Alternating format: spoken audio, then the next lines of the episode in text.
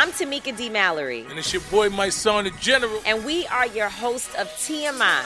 And catch us every Wednesday on the Black Effect Network, breaking down social and civil rights issues, pop culture, and politics in hopes of pushing our culture forward to make the world a better place for generations to come. Listen to TMI on the Black Effect Podcast Network, iHeartRadio app, Apple Podcasts, or wherever you get your podcasts. That's right. The Black Effect presents Family Therapy, and I'm your host, Elliott Connie. Jay is the woman in this dynamic who is currently co parenting two young boys with her former partner, David. David, he is a leader. He just don't want to leave me. But how do you lead a woman? How do you lead in a relationship? Like, what's the blueprint? David, you just asked the most important question. Listen to Family Therapy on the Black Effect Podcast Network, iHeartRadio app, Apple Podcasts, or wherever you get your podcasts something that makes me crazy is when people say, well, I had this career before, but it was a waste. And that's where the perspective shift comes that it's not a waste, that everything you've done has built you to where you are now. This is She Pivots, the podcast where we explore the inspiring pivots women have made and dig deeper into the personal reasons behind them. Join me, Emily Tish Sussman, every Wednesday on She Pivots. Listen to She Pivots on the iHeartRadio app, Apple Podcasts, or wherever you get your podcasts. The Big Take from Bloomberg News brings you what's shaping the world's economies with the smartest and best informed business reporters around the world. We cover the stories behind what's moving money and markets and help you understand what's happening, what it means, and why it matters every afternoon. I'm Sarah Holder. I'm Saleha Mohsin. And I'm David Gura. Listen to The Big Take on the iHeartRadio app, Apple Podcasts, or wherever you get your podcasts. I'm Saleha Mohsin, and I've covered economic policy for years and reported on how it impacts people across the United States. In 2016, I saw how voters were leaning towards Trump and how so many Americans felt misunderstood by Washington. So I started the Big Take DC. We dig into how money, politics, and power shape government and the consequences for voters. With new episodes every Thursday, you can listen to the Big Take DC on the iHeartRadio app, Apple Podcasts, or wherever you get your podcasts. Welcome to How to Citizen with Baratunde, a show where we reimagine the word citizen as a verb, reclaim it from those who've weaponized it, and remind ourselves how to wield our collective power. Democracy means people power, literally. I just want to talk with you for a minute, just me and you. I owe you a definition before we head too far on this journey together. And yeah, I know you thought this was like a podcast or a show, but it's a journey. And we're going to go places. That journey is called How to Citizen with Baratunde. I'm the Baratunde, there's a definition there. But on the citizen front, I need you to understand what we are not. We are not interested in your legal status. And we have a concept of what it means to citizen that goes far beyond voting, as important as that is. We think there are four parts to what it means to citizen. First, to citizen is to participate. It's a verb, not a noun, not an adjective. It's to show up. All right? Number two, to citizen is to value the collective and to work towards outcomes that benefit the many and not just the few. Number three, to citizen is to understand power and the various ways we have at our disposal to use it. And number four, to citizen is to invest in relationships with others and recognize our interconnectedness. This definition of what it means to citizen is going to serve us throughout the series. Participate, value the collective, understand power, and invest in relationships. In this episode, we are going to talk about power. A quick word on how we make this show. We've recorded most of this episode in front of a live studio audience. Okay, it was Zoom, it was a live Zoom audience, but that doesn't take nothing away from nothing because Zoom is everything now and it counts. In the taping, you'll hear me tell a short story, hold a conversation with our featured guests, then open the floor to questions from the audience. I would love for you to join a future live taping. And you can do that by visiting howtocitizen.com, join my email list where those invites live, and also some pretty dope content I send out on a weekly basis. If I might brag a little bit, I send the best emails. And while I love the live audience, don't worry, it's just me and you right now, remember? And I'm gonna catch up with just you on the other side, and I'm gonna give you some very specific ways to citizen, not just principles, actions.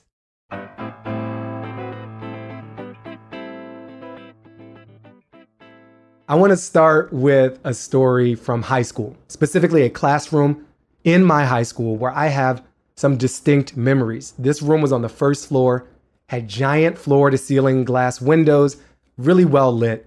And the first memory I have is actually of video games because my friends and I would wheel in this AV cart with a giant TV on top to play video games during off periods. It was a really unused room in the afternoons. So we played a lot of Madden. Uh, my second memory from this room is of breaking in to the school through this room.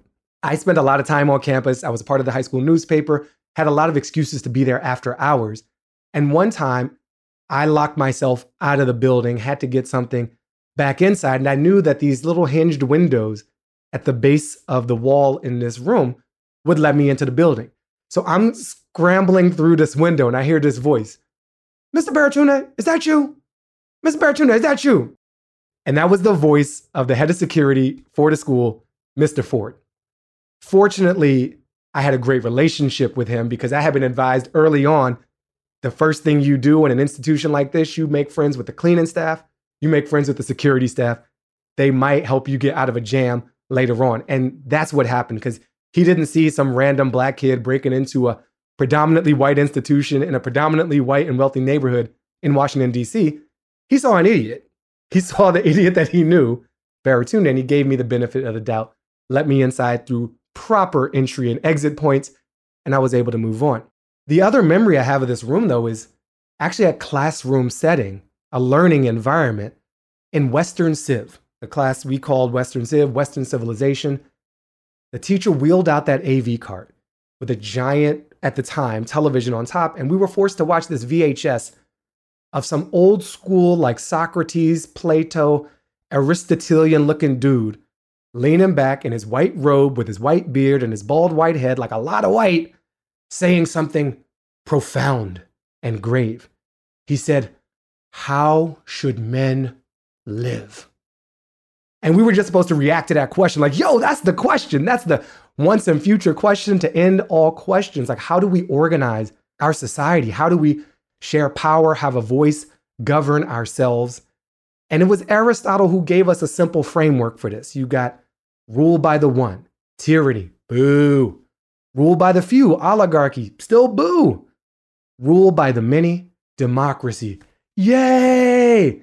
And we're supposed to celebrate that idea and that word, which literally breaks down in the Greek origin to people power. Being a citizen is exercising power. But when I've been hearing these conversations about the crisis of our democracy, about civic engagement, about citizenship, I rarely hear the word power being used. Instead, I hear a limited version of what we have as our power in this society the, the power to vote and the power to act as individuals. And both of those are far too narrow. Voting's mad important, don't get me wrong. It's very important, but it's not the whole game. And when you really think about it, voting is delegating power. We have a lot of energy devoted to giving our power over to professional politicians. That's like being asked to sign up as a superhero. You're welcome to the Avengers. Baratunde, you're in the squad. I'm like, what's my superpower? Oh, your superpower? You get to give your power away. If you're lucky, every two years. You excited about that? Like, I'm not that. I feel like you're missing some of the point of the superpower. And it's even Hawkeye had better powers than that. He got to run around looking like a badass, had bow and arrows, ran real fast. I might prefer that to just delegation of power. The other oversimplification I think we have with our power in the system is it's focused on the individual, especially in the Western world. One person, one vote. Your voice matters. but we don't exist alone. We live among other people. We only know ourselves as a reflection of the people around us. And when we work with others, we multiply that power. So, what is this whole power thing? It's who gets what, when, and how. It's who decides that. Now, to jump into this conversation with me, we have quite a human person. I'm going to call him a human person. Um, I first met Eric Liu virtually. We had been introduced by many different people over the years, but we met face to face in a non socially distant space at the TED conference in Vancouver, Washington. And he was giving a talk about the power of citizenship. I was preparing to do my talk, but somewhat secretly plotting this show. And Eric said, When you're ready to do this, reach out, let's talk. So he's one of the first people I wanted to talk to about this. Eric is the co founder and CEO of Citizen University, literally schooling people on what it means to be a citizen. He directs the Aspen Institute Citizenship and American Identity Program. He's written several books. I feel proud of my one book. Homie's got at least three books The Accidental Asian, Notes of a Native Speaker, The Gardens of Democracy, You're More Powerful Than You Think, A Citizen's Guide to Making Change Happen, and actually a fourth one more recently, Become America Civic Sermons on Love, Responsibility, and Democracy. Eric has been in the game for a while. He wrote speeches for Bill Clinton, he was a White House policy advisor, He's been on the boards of the Washington State Board of Education and near and dear to my heart, the Seattle Public Library, because libraries rock. Eric Liu, welcome to How to Citizen. Thank you for being here with us. Baratunde, it's so great to be with you. I just uh, just love your whole framing this whole thing and uh, looking forward to this conversation. Where are you joining us from, Eric, and how are you right now? Uh, I'm joining you from Seattle, Washington, which is uh, uh, where I live. Uh, I'm joining you more specifically from my uh, mom's condo because, to be real, um, I'm spending a lot of energy helping take care of her through some health challenges. So that's where I'm at. Yeah. Well, my best to you and your mom. I'm glad you're able to be close to her and help take care of her. That's kind of what this is all about. I, I looked through, and our team looked through a lot of your work. It was more prolific and profound than even I understood when I met you at TED. So Thank you for your contributions to this whole question of what it means to be a citizen. I want to talk with you more about this idea of power because you have spoken and written and I think behaved in a way that elevates the idea of literacy about power. And so much of the literacy that I think we're encouraged to pursue is literal, right? Learning how to read, consuming information, be informed, know the news. But you talk about power literacy what is power to you and what do you think we need to understand about it in the context of being a citizen in something that's at least like a democracy you know such a great set of connected questions and you know i start with just in the first place um, unpacking what we mean uh, in my organization citizen university when we even talk about citizen or citizenship right? So how to citizen uh, the name of this show. Um, we think of citizenship not in terms of documentation status and passport holding. Uh, we mean it in the broader ethical sense of being a member of the body, a contributor to community, right? In a word, a non sociopath, right? Which uh, which seems like a low bar, but actually, we all around us is evidence that there are a lot of people can't get over that bar right now, right? So wow, uh, uh but in that broader ethical sense, and when we think about it in those terms, we often use this very simple math equation, which is that power plus character equals citizenship that that to mm. live like a citizen in this deepest way is both to be fluent in power um, and i'll unpack that in a moment but also to couple that fluency in power um, with a grounding in what you might think of as civic character which i don't mean like personal individual virtue like work hard and you know persevere yeah. i mean the social virtues of how do you live in public how do you behave in community how mm. do you mm. hold together a community right so those two halves of the equation are super important and one of the things that really struck us in our work is that considering we're in a democracy, considering that theoretically, as you say, we have the power, we the people, um, right. most people are profoundly illiterate in power.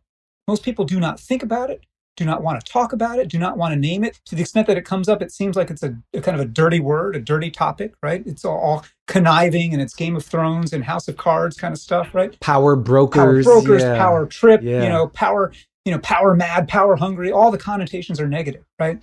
And our most basic thing that we try to teach in our work is that power is simply, I mean, it just is. It's like fire, right? It's neither inherently good nor evil. And just because fire can be put to bad use doesn't mean that you should just turn away and put your head in the sand and not think about ways that it could be put to good use, right?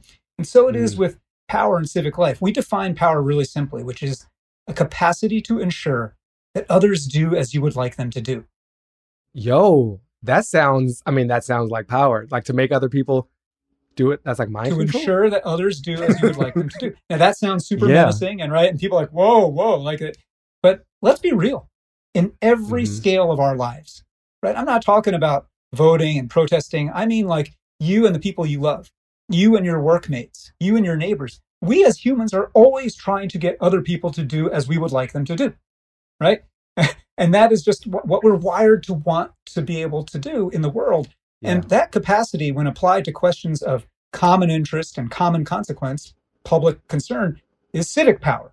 Um, I think the central question of all civic power is this who decides, right? And so when we talk about literacy or illiteracy in power, what that boils down to is that most people have no freaking idea who decides on anything, yeah. right? So our most people answer the question with a default they. I can't believe they decided to start school in person or start school online. I can't believe mm-hmm. they canceled bus service. I can't believe they um, haven't yet built a, a, grocery store in this food desert. I can't believe they uh, whatever, right? And yeah, they don't want you to X. Yeah. Right? And yeah. the fundamental lesson that we teach at Citizen University, but I think the fundamental teaching of democracy itself is there is no they. They is we, right? And oh, we have an man. obligation to actually get particular about in each case, well, who does the deciding? And how can I actually insert myself into that map of who does the deciding, right? Um, yeah. That is a literacy just like reading and writing. Who decided that these kinds of protests happening in cities around the United States right now would be met by unmarked federal agents, right? They decided. maybe Trump decided. You know, maybe some people who pay attention to the news, maybe Attorney General Barr decided. Okay. Yeah, but really, like when you boil it down, who decided that? Who can stop that? How do you mobilize people, ideas, money, force to resist that? Right. And I think uh, questions like that that are not just theoretical, they are live in every community in the country right now, all turn on this question uh, of who decides. And that is the heart of civic power. But why do you think power, the term and the literacy of it, has been absent from so much conversation about civic engagement and our role? I think there's two reasons. One is democracy and civics gets taught, if it gets taught anymore at all. But to the extent that it still does get taught, teachers in our more polarized, controversy filled age do not want to get in trouble. They do not want to go there, right? So there's a, often a, an instinct to go to the lowest common denominator, talk about the process stuff, how a bill becomes a law, but not talk about the structure stuff that precedes process, right? Well, who gets to decide how a bill becomes a law? Uh, well, people in the Senate, well, and people in the House. Well, why? Because the Constitution. Well, why? Because a group of people made a deep set of compromises with slaveholders about who was going to have power and say.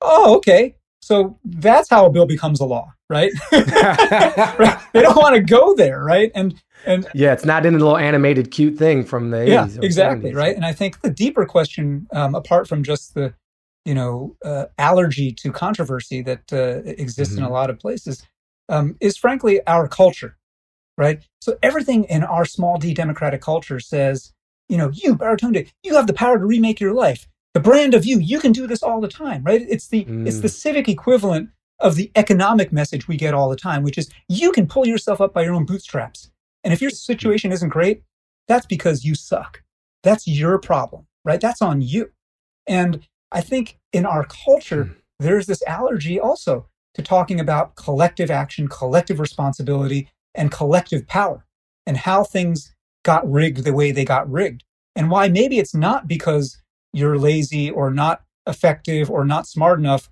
uh, that you keep getting smushed down. Maybe it's because the game has been stacked and rigged against you and people like you for generations. Um, I often think about the conversation that you and I are having and the, and the whole point of your show as part of a greater cause right now, which is we got to make civic sexy again, right? Civic engagement, you know, it just it, it, just forces you to nod off. Snooze. Like that, it's a right? big snooze but button. This, yeah, but, but yeah. you make civic sexy again by being honest about what it is. And what it is, it's about power. It's about people claiming power, about people contesting yeah. power, right? And and for the same reasons we are drawn to Game of Thrones or House of Cards, we ought to be drawn to participation, except we're not just spectators now. We are participants and we can actually exercise this stuff. And that's uh, that that's worth learning. There's an irony in here that I'm trying to tease out. Democracy means people power. And we use the verb version of that word to democratize to indicate the distribution of some good. We've democratized access to information, meaning more people have access to it. Everything we need and can claim is in that word people power. And yet, we haven't democratized the meaning of the word itself. Mm. We have kind of kept the deep meaning, the power part of it, and the people, the multiple people, not just the person, not the army of one inside of you, not brand you. We've buried that and we've muted the power and trimmed it down. And so we've got to democratize democracy itself, at least our interpretation of it. That is so absolutely right. And I think part of that is about narrative and culture and projects yeah. like this show and some of the things that we try to do at Citizen University. You know, we, we have programs that are about not just teaching in a workshop way, but creating communal rituals uh, where people can come and gather and practice this stuff. But I think the other thing that you're really pointing to, again, back to the, what we were talking about, about literacy and power. You know, I often talk about how there's three laws of power uh, that are really worth understanding. Ooh, right? I love laws. Let's Come go. On, here we go. So, law number one power compounds right? That, that's as obvious as the world we live in right now, right? The world of the 1% or the 0.1% uh, and everybody else. Power, whether like, whether like interest, power compounds. Power compounds. Right. Those who have will yeah. have more, right? Those mm. who have not will have even less over time, right? Law number two, power justifies itself. At every turn, those who hold power will spin elaborate narratives about why this allocation of things is the God given way of the world, right? This is just the natural order of things. Uh, and in different times, that's taken on different casts, but that is the backstory of white supremacy. That is the backstory of male supremacy, right? And you might think, oh, well, that's history. That's old stuff. You spent time in Silicon Valley. Silicon Valley is a bastion of both white and male supremacy, right? And there are yeah, storylines that, about right. why people who are not white or male aren't cut out for this world. The narrative yeah. of trickle down economics is all around us. The idea that a few super rich people are capital J, capital C job creators and we shouldn't tax them too much. We shouldn't regulate them too much because we want their prosperity to leak its way down to the rest of us, right? That's a wonderful fable, but as economics, it's complete BS, right? The true source of prosperity is not a few rich guys at the top, it's the rest of us. And when workers have more money, businesses have more customers, right? That's how you create prosperity. That's a counter narrative to that, right? And so, mm. if these first two laws of power, that power is always compounding, into fewer and fewer hands, and it's always justifying itself. And those few are telling you why you should be happy with the crumbs you got. You'd be in a pretty grim doom loop, right? What breaks us out of that doom loop, though, is law number three power is infinite. Power is infinite. What? And what I mean by this, I'm not, you know, you might think, oh, here's a dude from Seattle coming to sell me a new age, a new age right. kind of manifest your power. You know, I'm not doing new age stuff. I am saying this. It is in even the most rigged situation, and even the most unequal, stacked situation, it is entirely possible to generate brand new power out of thin air through the magic act of organizing. And generating power out of, out of thin air is the only thing that saves us in a democracy, that you can actually cr- change that equation, right? Um, now, of course, incumbent power holders also can generate power to thin air, and they will counter organize to block you. And this, you have this perpetual game of organizing, counter organizing, mobilization, counter mobilization. You know what? There's a word for that politics. Politics in a democracy, right? That's what we got to do. Another That's our responsibility for showing up, right? And there's no, it's not one and done. It's not, oh, I organized, we fixed it, right? It's a perpetual, never ending thing. And if you start uh, relaxing, then you will, in fact, see power over time. Uh, I think it's it's humbling and hopeful at the same time because we've all felt uh, acted upon by power, and this thought that there is a cabal somewhere. And sometimes there really is a cabal. Like it's not a conspiracy. There's like a pretty small room with a bunch of dudes in it making decisions about, say, the borders that will comprise the continent of Africa, for example, or tax policies in the United States, as another mm-hmm. example. Mm-hmm. But I, there is hope in, to me in the idea that we can generate it ourselves and that we can kind of spin up or accelerate a perpetual motion machine, add some velocity and some mass to it to get more momentum behind our desired allocation of that power. Yeah. We're um, living through it right now. That. I mean, absolutely. You know, the, the, yeah. the waves and waves of awakening and activism uh, that followed the murder uh, of George Floyd. Uh, and even yeah. prior to that, the creativity brought to bear in new forms of organizing since the pandemic hit. Uh, both of these, uh, there are some tectonic things going on in our country right now. Something is shifting, right? Yeah. And that shift depends on us not, again, not acting like Americans often act, which is a short attention span squirrel. Like, what, what what's the next distraction, right? Mm-hmm. And um, but actually, like, no, persist in practicing power. And the other piece of it that you were talking about earlier, I, I got to come back to because remember I said at the beginning we have this equation at Citizen University: power plus character equals citizenship, right? Yeah. I got to say a note about the character side of this, right? Because if all you do is get really practice at power and learn and figure out ways to move money, move ideas, move people, you know, mobilize uh, you know, those who have uh, means of force and violence, and it's untethered actually to any ethical or moral purpose, then in fact you are just becoming a finely skilled sociopath, right? Um, and that is not what we're that's not what we're trying to cultivate in our work. And I know that's not what you're, you know, that's not how to citizen, right? How to yeah. citizen is both coupling that literacy and power with who am I doing it for? How am I bringing more people into the fold? How do I actually take a knee, literally and metaphorically, uh, for somebody who's not here. Um, how do I circulate whatever power or privilege I might have um, in a way that uh, actually is to the benefit of the whole? And how do I change the narrative so that doing that isn't the act of a sucker or an altruist? Doing that is understood as self interest properly understood because we're all in it together. I'm Tamika D. Mallory. And it's your boy, my son, the General. And we are your host of TMI. New year, new name, new energy, but same old. oh, yeah. And catch us every Wednesday on the Black Effect Network, breaking down social and civil rights issues, pop culture, and politics in hopes of pushing our culture forward to make the world a better place for generations to come. But that's not all. We will also have special guests to add their thoughts on the topics, as well as break down different political issues with local activists in their community. If you like to be informed and to expand your thoughts, listen to TMI on the Black Effect Podcast Network, iHeartRadio app, Apple Podcasts, or wherever you get your podcasts. That's right. I'm Elliott Connie, and this is Family Therapy.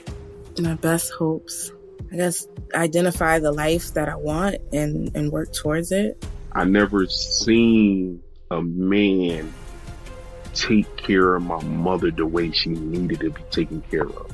I get the impression that you don't feel like you've done everything right as a father. Is that true? That's true. And I'm not offended by that. Thank you for, for going through those things and thank you for overcoming them. Wow. Thank God for the deliverance. Every time I have like one of our sessions, our sessions be positive. It just keeps me going. I feel like my focus is redirected in a, in a different aspect of my life now. So, how'd we do today? We did good.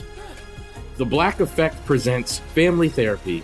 Listen now on the Black Effect Podcast Network, iHeartRadio app, Apple Podcasts, or wherever you get your podcasts. Something that makes me crazy is when people say, Well, I had this career before, but it was a waste. And that's where the perspective shift comes that it's not a waste, that everything you've done has built you to where you are now. This is She Pivots the podcast where we explore the inspiring pivots women have made and dig deeper into the personal reasons behind them. Join me, Emily Tish Sussman, every Wednesday on She Pivots as I sit down with inspiring women like Misty Copeland, Brooke Shields, Vanessa Hudgens, and so many more. We dive into how these women made their pivot and their mindset shifts that happened as a result. It's a podcast about women, their stories, and how their pivot became their success. Listen to She Pivots on the iHeartRadio app, Apple Podcasts, or wherever you get your podcasts. The Big Take from Bloomberg News brings you what's shaping the world's economies with the smartest and best informed business reporters around the world. Western nations like the U.S. and Europe Mexico will likely have its first female president. And then you have China. And help you understand what's happening, what it means, and why it matters. He'll get his yo yos to Europe in time. But the longer this drags on, the more worry he's getting. They knew that they needed to do this as fast as they possibly could to get a drug on the market as fast as they could. I'm David Gura. I'm Sarah Holder. I'm Saleha Mohsin. We cover the stories behind what's moving money and markets. Basically, everyone was expecting, if not a calamity, certainly a recession. But the problem is that that paperwork, as our reporting showed, is fake. As someone who's covering the market, I'm often very worried about an imminent collapse. So I'm thinking about it quite often.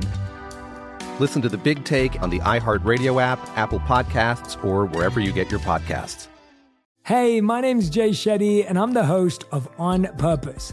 I just had a great conversation with Michael B. Jordan, and you can listen to it right now. Michael is known for his performances in both film and television. His breakout role was in Fruitvale Station, playing Oscar Grant, which earned him widespread praise and numerous award nominations. His portrayal of Killmonger in Marvel's Black Panther, one of my favorites, further solidified his status as one of Hollywood's leading actors, earning him widespread acclaim for his complex and compelling performance. In our conversation, Michael really opens up. You're going to love listening to it, and I can't wait for you to check it out. The closest to getting what you want is always the hardest. It's always the feeling when you're getting ready to, you know, people give up right before they get what they've always wanted to get people quit. Listen to On Purpose with Jay Shetty on the iHeartRadio app, Apple Podcast, or wherever you get your podcasts. I want to step back to the power thing because you took us through these laws. Is there like a menu of power that we get to choose from yeah. or to get it out of the vagueness of power? Yeah. I love that. Um, to get it out of the vagueness is the key, right? Um, in just the same way that there's no they, there's a particular we or a particular group of people who we can insert ourselves into. Power isn't just some mystical blob. Um, it takes, you know, in, in my book, and You're More Powerful Than You Think, I talk about six different sources of power. Okay, I love the numbers. You got three laws, you got six sources of power. This is You're great. to love like the next one. I got nine strategies of power, too. Uh, no, yeah, yeah. three six nine. It's okay, a, it's a baseball kind of thing. exponential. So, uh, base base uh, three. Yeah, but you know, sources of power. So the obvious ones: money, people power, okay. like numbers, right? Uh, Mm. What we've seen all around the country, uh, the the power of ideas, right? The idea, not of not even of something ab- as abstract as liberty, uh, but the idea, for instance, of Black Lives Matter. That's an idea that a few years ago uh, was much more on the margins, and now you got practically, you know, every Fortune 500 company rushing out there to say they agree Black Lives Matter, right? Um, there's there's another one that comes to mind, kind of on a different end of the spectrum, but the idea of an inheritance tax being rebranded as a death yeah, tax. Absolutely. Right. The way you frame things, that's a form of power, Yes, right? Yeah. Absolutely, right? So, yeah, so you got, you know, money, people, ideas. Social norms is another super important source of power. How we together define what's okay and what's normal, right? So again, look at the unfolding debates about trans identity, right? And about pronouns. Yeah. Like we are in the midst Yeah. of a collective reckoning and rearrangement of what social norms are, right? We've already now had the Supreme Court literally sanctify and bless what had been an agreement among so many of us as a matter of social norms that love is love, whether the couple is same sex or not. Love is love, right? Um, that didn't happen because politician A said so. It didn't happen because corporation A did an ad campaign. It happened because, in a distributed way, millions upon millions of people had conversations with each other and started changing their sense of, you know what, I have, a, I used to have this belief, but this person in my life, this person I'm connected to, is changing my heart and my mind and my sense of norms, right? So social norms is a fourth important source of power. A fifth one, of course, which we are seeing, unfortunately, and powerfully in evidence right now, is force, violence, Mm, yeah. right? Yeah. Whether that is organized under the aegis of the state in Bill Barr's, you know, masked uh, Gestapo, uh, or, or whether it is, uh, you know, the self-organizing militias of uh, AK-47 carrying protesters in Michigan at the state capitol who didn't want to have the tyranny of wearing a mask imposed upon them, right? Um, Or going without a haircut, which I can understand. I mean, no, this this fade is, is no this longer is why I was worried that we were doing video because this is uh, this is not my best look. Uh, but but force is one, right? Uh, ultimately, the, and the final one is the state, the power of the state mm. to actually set rules and norms. Whether it's about something as tangible as, hey, how much should you get for an hour of flipping burgers? Seven fifty? How about fifteen? How about fifteen dollars an hour? Right? And why? Well, because enough of us convinced our government, the state, to say that $15 yeah. is the minimum wage. Uh, $15 is the minimum basis for dignity and security uh, for an hourly wage earner, right? Um, yeah. And so you take yeah. all these different sources of power, and they're all on display right now in good, bad, and ugly forms uh, all around us, right? And again, you gave my bio at the beginning. My worldview is left of center. Uh, but our work at Citizen University, we work with and learn from people across the ideological spectrum, right? Um, we gather folks ranging from Black Lives Matter and Fight for 15 activists and dreamers um, to Tea Party co founders, right? Uh, because what animated them on one level, as much as they may uh, disagree fiercely on policy, what animates them on one level is some interest in activating bottom up citizen power, right? Bottom up people yeah. power. And my view is, uh, to your point, we got to democratize democracy. We got to make sure everybody, uh, whatever their politics, whether they're from a small rural town or a big uh, city, um, get some baseline literacy, and then let us fight it out. Let us argue it yeah. out. Let us debate it out. Let us do that thing called politics, right? But the politics will be more meaningful uh, to the extent that we've actually gained that initial literacy in both the laws and the sources uh, of power. Thank you for that uh, deeper explanation. Three laws, six sources. And I think that for me, um, it gives me a sense of power. Now I feel like I'm overusing the word, just to have options. You know, I don't want to feel like there's only one thing I can do. And so if I'm starting to think about money as a source of power, that gives me a certain lens and a certain approach versus mass mobilization or even small mobilization of, of someone other than myself yes. uh, versus ideas, which is a place I naturally live in and less so in the world of money. So I think you, you allow an entry point for everyone when you do that. I want to take this time. Uh, we've got some questions starting to come in during this uh, recording from our community uh, around us. And so Robert Beats uh, has a question How can you define a citizen without ultimately excluding people that live in a country? Is that okay? Talk more about that the idea that you can be a citizen without having the right paperwork files. Yeah, I mean, of course, there is a legal definition of U.S. citizenship uh, yeah. And that matters, right? I, I, I, get that. I mean, the, the vote is tied to that, for instance, right? But in the work that we're doing, and I think the work that you're doing here, we are trying to open up a much broader, capacious idea of what it means to live like a citizen, right? And again, whether you have the papers or not, how you live like a citizen has to do with whether you join, whether you serve, yeah. whether you listen, whether you argue well, whether you participate, uh, whether you vote, whether you protest. If you can't vote, whether you encourage others to, right? basically it all boils down to whether you show up for others, right? Um, yeah. And I think yeah. that, you know, to the second part of that question, you know, well, who do we show up for? I mean, sometimes I get the version of the question of, well, why talk only about the United States, right? I mean, there's global citizenship, and we're all, you know, uh, we're all humans, and yes, that's true. Um, and again, nothing like a pandemic to teach us that m- many problems, including uh, novel coronaviruses, don't care about our borders or about our mm. national institutions. Uh, but at the same time, the pandemic is also teaching us painfully in the United States right now, compared to people, you know, right up the way from me in Canada and in other parts of the world, that nations still matter because nations still are the unit of moral agency. They are the unit at which we can actually ask somebody for redress of our grievances, right? You got a problem, you don't have health insurance, you cannot go petition the World Health Organization right? Yeah. They're busy right now doing other stuff, but you know, even if they weren't busy, you couldn't go petition them for health insurance, right? You would petition your national government, flawed as it may be, rigged as it may be. That's who you'd go to, right? And so nations still matter, and this nation in particular matters, I think, because you know, frankly, there might be conversations going on about citizenship and democracy in other places right now, but not a lot that look like you and me talking and the other people in this community participating and listening, right? um, in the United States in particular, we realize right now that democracy works only if enough of us believe democracy works.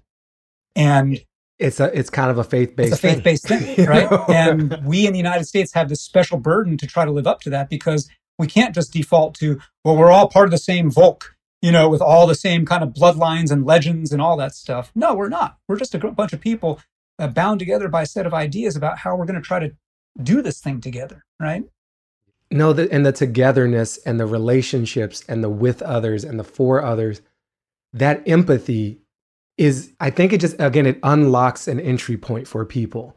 And especially, you know, one of the consequences of limiting our power to the interpretation of you get to vote and you get to have your atomic unit of self interest is that you leave a lot of people off to the side. You leave people who don't have documentation off because you can't vote without that or if you're formally incarcerated in certain yep. states, uh, or by yep. age, you know. And we have seen so much mobilization, one of those um, sources of power that you talked about earlier, with people under voting age in this country and around the world. The climate crisis and the response to it is being led powerfully by groups of young people who are prohibited from exercising one form of power, but have infinite amounts. Again, I'm yep. trying to reflect back what I've heard from him. Like, am I doing it right, Professor? Yep. to, well done. Well to done. exercise that power in different way, and, and that relationship. You know, even the way you've talked about the openness of your university, not just to left of center people. Yeah. That we need a space to kind of build that relationship. If all are interested in at least that basic premise, like if there's someone who's just down for tyranny, I'm not sure if they have a place. But if you believe in power to the people, and if you say that, and we're going to try to test that with each other, then that's a relationship. We spoke with Valerie Kaur for this show as well. Her new book is called See No Stranger. And it's built on a similar premise that your opponent, one, is not necessarily your mm-hmm. enemy, mm. but that a stranger is just a part of you who you have yet to mm. know. Um, and so, how do you integrate others, even as you disagree mm. with them, in a process of humanity, uh, which is to see them as part of you. And I think there's a connective tissue here with the idea of valuing relationships, about working with others, about humanizing even opponents in the project of democratizing democracy through citizening, yeah, that, through that, that is absolutely yeah. right. You know, and I think that you know we often talk about in our work um, when we're training people to lead these civic Saturday gatherings, right? Uh, that it's about cultivating bonds of trust and affection right? So trust requires in the first place that like I know if I walk in here, you're not going to ambush me. Uh, you're not here to flame me. Like we're this is not a one and done. You, you, know, the point of this is not scorched earth. This is we're we're in a game of infinite yeah. repeat play, right? Together, and we're going to earn each other's trust by continuing to come back here. But the affection yeah. part of that doesn't mean that I actually have to like you, but I have to. I love how you put it that that to see you, the stranger, as a part of me that I haven't yet discovered, right? Um, and that rehumanization is so much a part of, you know, you've, you've emphasized a couple times now in, in things that you've said, Baratunde, about kind of the access to this stuff, right? This is concepts, laws of power. I know that can sound kind of high minded and stuff, but this is stuff for everybody, right? And you talk about young people. So where I live in Seattle, in King County, which is the county that surrounds Seattle, um, over the last number of years, when the Black Lives Matter movement started to pick up steam several years ago, a group of unheralded, unknown young people of color, mainly African Americans, started organizing to block the, the, creation of a new youth detention center, right? Um, mm. And they went under the slogan, No New Youth Jail. And they organized, they activated, they showed up at council meetings. And you know what happened over and over again? They lost. They kept losing votes. The thing kept on going. The project kept on getting approved. And they started, they laid the ground for, and they started building this thing, right? But these young people kept on organizing. They kept on building allies. They kept on sharpening their skills and their literacy and power. And then what happened? 2020 happened. And the combination of the pandemic and the post George Floyd uprisings led to this incredible shift in the frame of the possible. And they were ready for it. And they'd been organizing. They had those bonds of trust and affection, not just with each other, but with allies in power all over the place in this community. And all of a sudden, they were able to take that moment and apply pressure on the elected officials and the decision makers, the who decides of this, and say, now I think it's time for you to reconsider this. And guess what? Just last week, the King County executive said, you know what? We're going to depopulate this youth detention center. We're going to take down this youth jail. So what looked like a repeated, repeated, repeated defeat and setback turns out right now to have been a victory, right? These are young yeah. people who just showed up and started teaching each other by showing up and practicing this stuff. um, ideas like the stuff we're talking about, hopefully helped inform them. And, you know, um, some of them were involved in stuff that we've done at Citizen University, but I take no credit at all because these are just, this is a rising generation, as you said, of people who are figuring yeah. it out by doing it. And that is super exciting. What you and I can do is help shine a light, help them make sense of what they're doing and, and give it some frameworks. And then again, democratize this stuff about democracy, right? Yeah. So um, my friend, and I believe your friend too, uh, Brittany Packnett Cunningham, um, uh, mm-hmm. is one of the co-founders of something called Campaign Zero, right? Um, Campaign Zero is this policy platform and framework for people who initially joined the activism after a whole host of police killings of unarmed black men and boys and wanted to figure out, well, how do we pivot? How do we pivot from showing up in the streets to changing the system? Um, and they made, they answered that question with this incredible menu of things that break it down for you, right? It's again, it's not just the system. There's the piece of the system that's about police training. There's a piece of the system that's about prosecutors who can be unelected uh, if they don't serve the people, right? There's a piece of that uh, puzzle uh, th- that is about the media and how you educate the media uh, in following these stories before the fact, before something goes down rather than after it, it goes down, right? Um, and there's this incredible menu of tools there. And I think that what they did with Campaign Zero can and should be done across every possible issue. Your issue might be climate, your issue might be guns, your issue might be gender e- equality, uh, whatever the issue is. There's a way to go from that initial burst of protest, which is often pushing against something, to a concerted, systematic way to build yeah. for something, right? And again, uh, just to repeat your refrain, you can't do that alone. You got to join others. You can join a club, you can join a, a group of people hanging out uh, at the corner. You can join a, a you know a, a, party. It doesn't matter. Just join. Uh, the act of joining is the beginning of uh, creating that infinite uh, civic power. I'm Tamika D. Mallory. And it's your boy, Mysonne, the General. And we are your hosts of TMI. New year, new name, new energy, but. Same old. oh, yeah and catch us every Wednesday on the Black Effect Network, breaking down social and civil rights issues, pop culture, and politics in hopes of pushing our culture forward to make the world a better place for generations to come. But that's not all. We will also have special guests to add their thoughts on the topics, as well as break down different political issues with local activists in their community. If you like to be informed, and to expand your thoughts, listen to TMI on the Black Effect Podcast Network, iHeartRadio app, Apple Podcasts, or wherever you get your podcasts. That's right. I'm Elliott Connie, and this is Family Therapy. My best hopes. I guess identify the life that I want and, and work towards it. I never seen a man take care of my mother the way she needed to be taken care of.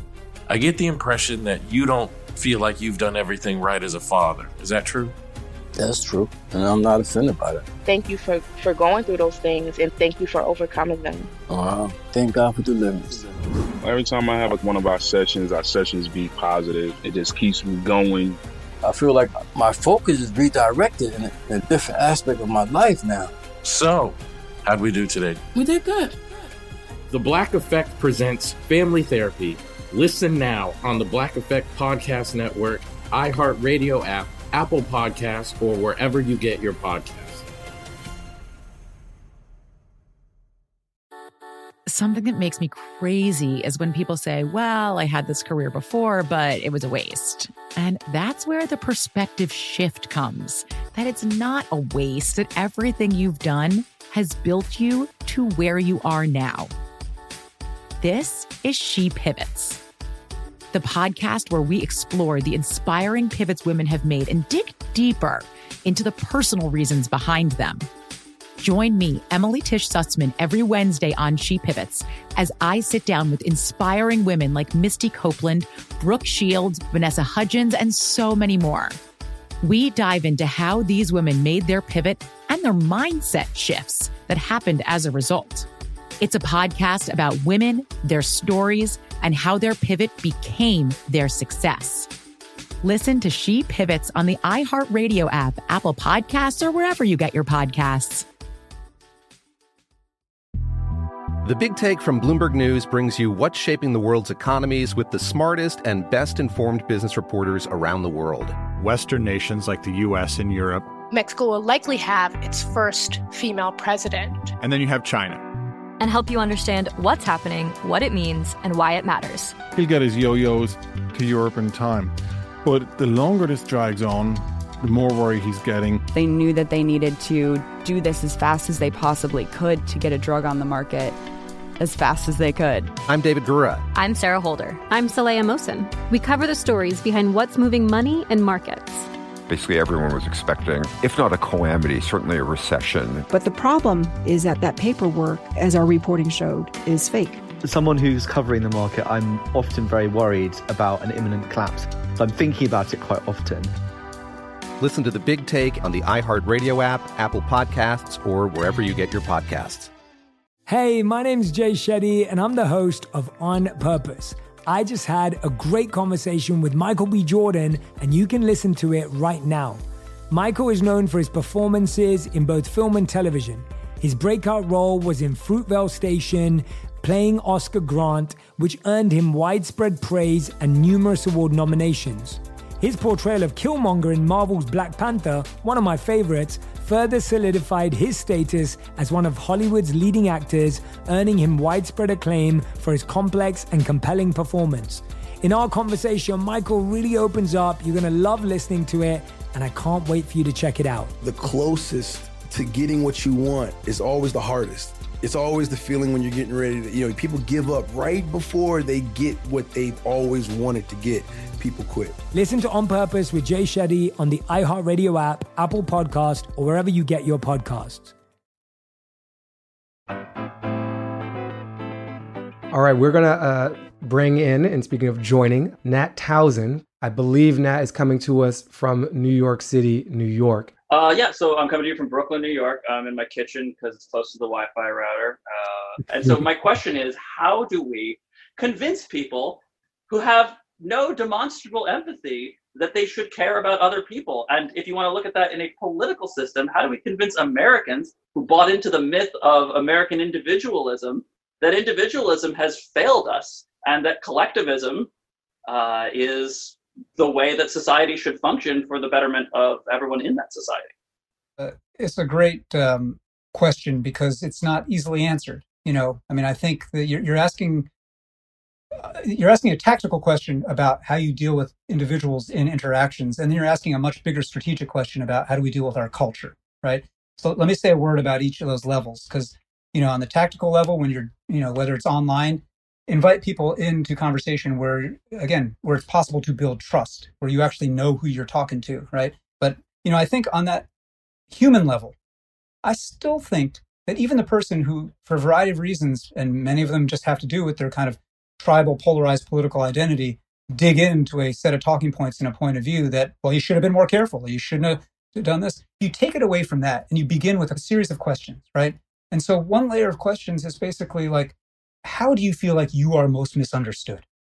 Okay, that, that's a disarming question. How are you most misunderstood? Right? Now you're kind of getting them to let down their guard a little bit and open up a bit more of their three dimensional humanity. Um, and then the second question is what are you most afraid of if your side loses? Right? If your worldview does not prevail? Like, what are you, not what are you afraid of in the abstract and theory? Like, what are you afraid of for you and those around you and those you care about? Right? And again, it gets to some of the um, the fear, the fear, the shame, the hurt that often animates um, some of these most antisocial uh, civic and political attitudes, right? And if you can somewhat detoxify them at the outset, you might have a shot in this one-on-one conversation where if you've earned some trust and, and you know you're not just kind of a one and done, I'm going to flame you and, and, and be off this platform, you have a shot there. Now you, we get to the very interesting question, which you know, is the question of culture and media, right? Of how do you scale from one to one like epiphanies to culture change, right? Um, how do you scale that? And I think part of it is we do it by doing what we're doing here, right? Not just me and Baratunde having a conversation, but you joined this conversation. You decided to show up and participate in the middle of the day and then shape it. And we, over time, in ways that are much harder, have to, again, make it more possible for more people to enter into conversations where they can question that mythology of rugged individualism. And you can do it in a way that's not gotcha, but you ask you like, again, I have a different pair of questions that I often use with people in, in work that I used to do around mentorship, which is who's influenced you and how do you pass it on? Right? You ask that question. If I asked Baratunde that question, we did an hour on that. He would unscroll this list of mentors, tour mentors, people who've shaped him, people who've, you know, managed him, people who've coached him. And you can't start answering that first question without realizing no man is an island. No one is self made. There is no such thing as a self made man or woman, right? We are all made by each other. We all make each other, right? And then you immediately go to that second question of, well, how am I passing that on? How am I passing on the good, the bad, and the ugly of how I was formed, right? And again, it's an invitation for people to get out of their political combat avatar identity and into their actual humanity, right? And um, and if we do that, in setting after setting. It's why we do Civic Saturdays. It's why we created this civic, civic seminary program to train people like you, actually, to lead Civic Saturdays in Brooklyn, in Tulsa, Oklahoma, in uh, Dallas, in San Diego, wherever it may be, um, to you know to lead these conversations and to create that kind of space. Right. That's how we change the hmm. culture. Mm. Is we create that we commit to creating that space over and over and over again. It's going to take some time because it took us some time uh, to get to the level of sickness uh, our culture that we're dealing with. But uh, I, am net hopeful, man. I mean, just conversations like this give me give me a, a surplus of hope. Thank you, Nat, for a thoughtful question. Uh, but Eric, great answer, and to encourage people to engage with questions is such a shortcut to to changing how we relate to each other. You know, as opposed to statement versus statement. Questions are invitations. Statements are often closed doors. Um, so I really that resonates with me so much personally. I'm going to give you one more kind of parting opportunity. And, and truly, if you don't have an answer right now, we can follow up. We like to give people an opportunity to actually take a step, to give them something tactical, tangible to do. Could be a writing exercise, could be sign up for a thing, could be a set of questions to ask the person in their lives. Uh, but as we've been talking so much about citizenship and civic power and the forms of it and the sources of it uh, and the ways we can wield it, do you have one or a very short list of things you would encourage someone listening to this to experiment with themselves to feel that power? Yeah. You know, the shortest answer I can give is join or make a club.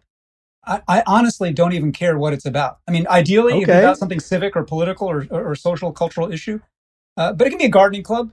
It can mm-hmm. be a rotisserie baseball club. It can be a, you know, 80s, early 90s, uh, you know, hip hop rap club, you know, whatever floats your boat, right?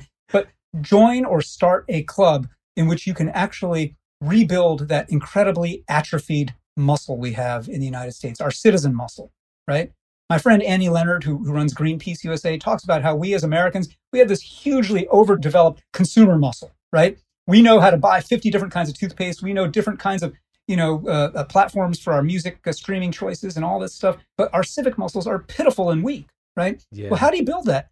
Sure, you can go protest. Sure, you can vote. But the simplest thing to do is actually to join or start a club, to gather up with a few people with a re- commitment to repeat your gatherings, create a sense of unity and identity, create a sense of ritual about how you gather, and then keep at it. Over time, you will figure out that, well, having to come together to create a common agenda, to find common goals, to do common activities requires negotiation. It requires reckoning with the fact that you got money and I don't have money. You've got time and I don't have time. It requires us to deal with our inequalities, our inequities. It requires us to deal with our difference in the way that you, you, you speak with an accent and I don't speak with an accent, whatever, right? That for the next three to six months, dive deep on that issue learn about it, read about it, yeah. talk to people about it, knock on virtual doors about it. Like, hey, I heard that you know about something about this. Can I pick your brain about this? Join or start a club on that issue, right? Great. Okay, after three to six months, maybe you'll decide that issue is your life's passion. Maybe you'll be like, okay, I got it. Like I'm, I'm done with that issue. But now what, guess what you will have? You will have civic muscle. You will have practiced on something concrete and specific over and over again instead of just generally, I'm thinking about power. I'm thinking about power. No, no, no. Yeah. Lift stuff. So if you just go to our website, citizenuniversity.us, there's ways for you to join that club uh, participate in a civic Saturday, uh, start your own, kind of find ways to get um, connected with others who care about this stuff. And I think, you know, of course, a lot is lost during Zoom times. Uh, Mm-hmm. Uh, but I would say a lot is gained too. There's a focusing that happens in the kind of conversations that you and I are having here, Baratunde, and, and the ways that people yeah. realize, okay, like they're listening to this, they're seeing ideas in the chat. Like today, they can start learning how to lift stuff. Uh, and uh, that to me is kind of beautiful and pretty exciting.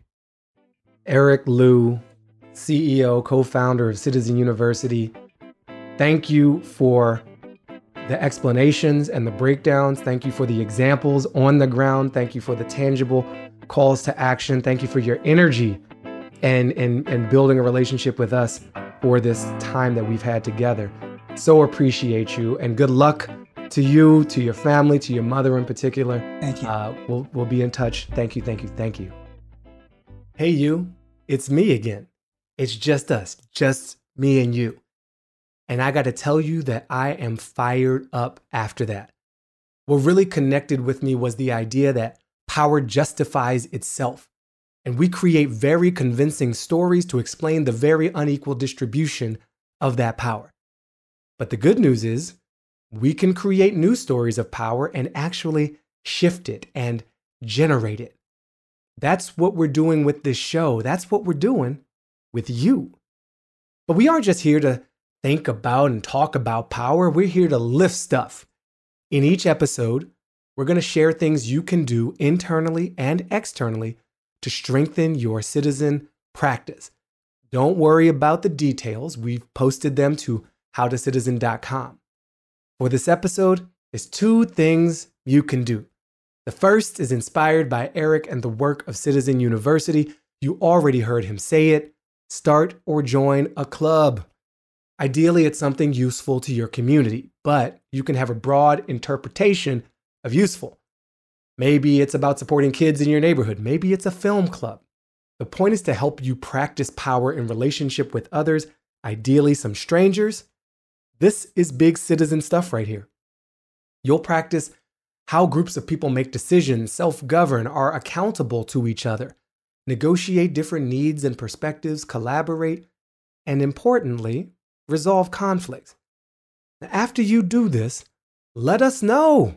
Send an email to action at howtocitizen.com. Include episode one somewhere in the subject line and tell us about your club. Or go one step bigger and shout it out publicly on social media.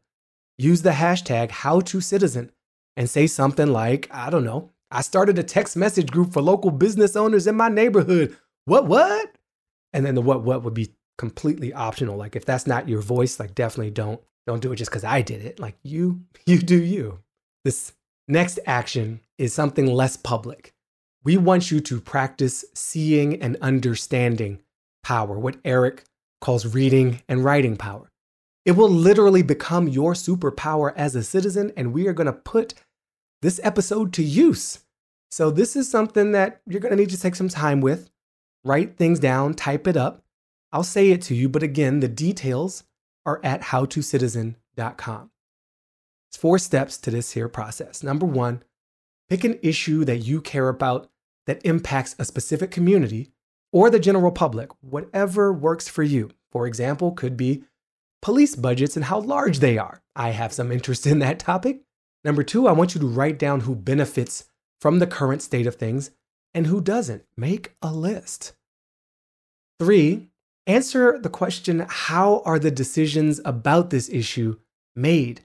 And in that process, is there accountability, transparency, and participation by those most affected by that decision? And the last step, number four, write down who influences the decision making process and what types of power do they use. Now, you don't have to write it down. You can rewind, pause, think out loud to yourself, give a soliloquy, doesn't matter too much how you do it, only that you do it. And we welcome you sharing it with us, typing it, or with an audio memo if you want. Send that email again to action at howtocitizen.com. Include episode one in the subject line. We are so grateful to Eric Liu for helping us democratize democracy. Check out citizenuniversity.us for so much more about their activities, their trainings, their virtual events, and find one of Eric's many books wherever you like finding books and supporting those booksellers.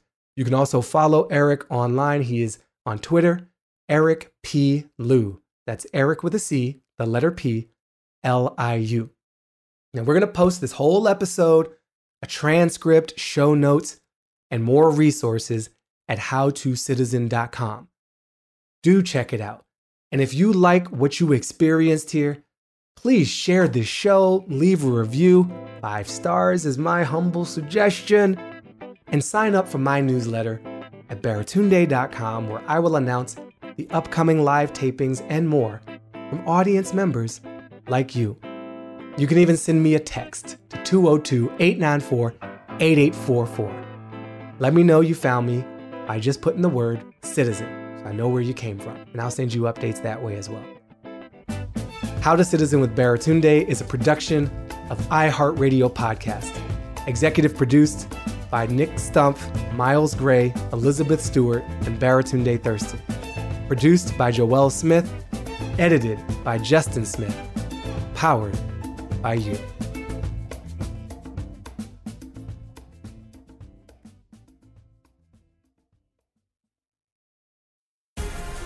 The Black Effect presents Family Therapy, and I'm your host, Elliott Connie. Jay is the woman in this dynamic who is currently co parenting two young boys with her former partner, David. David, he is a leader. He just don't want to leave me. But how do you lead a woman? How do you lead in a relationship? Like, what's the blueprint? David, you just asked the most important question. Listen to Family Therapy on the Black Effect Podcast Network, iHeartRadio app, Apple Podcasts, or wherever you get your podcasts. I'm Tamika D. Mallory. And it's your boy, Mysonne, the General. And we are your host of TMI. And catch us every Wednesday on the Black Effect Network, breaking down social and civil rights issues, pop culture, and politics in hopes of pushing our culture forward to make the world a better place for generations to come. Listen to TMI on the Black Effect Podcast Network, iHeartRadio app, Apple Podcasts, or wherever you get your podcasts. That's right. Something that makes me crazy is when people say, well, I had this career before, but it was a waste. And that's where the perspective shift comes that it's not a waste, that everything you've done has built you to where you are now. This is She Pivots, the podcast where we explore the inspiring pivots women have made and dig deeper into the personal reasons behind them. Join me, Emily Tish Sussman, every Wednesday on She Pivots. Listen to She Pivots on the iHeartRadio app, Apple Podcasts, or wherever you get your podcasts. The Big Take from Bloomberg News brings you what's shaping the world's economies with the smartest and best informed business reporters around the world. We cover the stories behind what's moving money and markets. And help you understand what's happening, what it means, and why it matters every afternoon. I'm Sarah Holder. I'm Saleha Mohsin. And I'm David Gura. Listen to The Big Take on the iHeartRadio app, Apple Podcasts, or wherever you get your podcasts. I'm Saleha Mohsin, and I've covered economic policy for years and reported on how it impacts people across the United States. In 2016, I saw how voters were leaning towards Trump and how so many Americans felt misunderstood by Washington. So I started the Big Take DC. We dig into how money, politics, and power shape government and the consequences for voters. With new episodes every Thursday, you can listen to the Big Take DC on the iHeartRadio app, Apple Podcasts, or wherever you get your podcasts.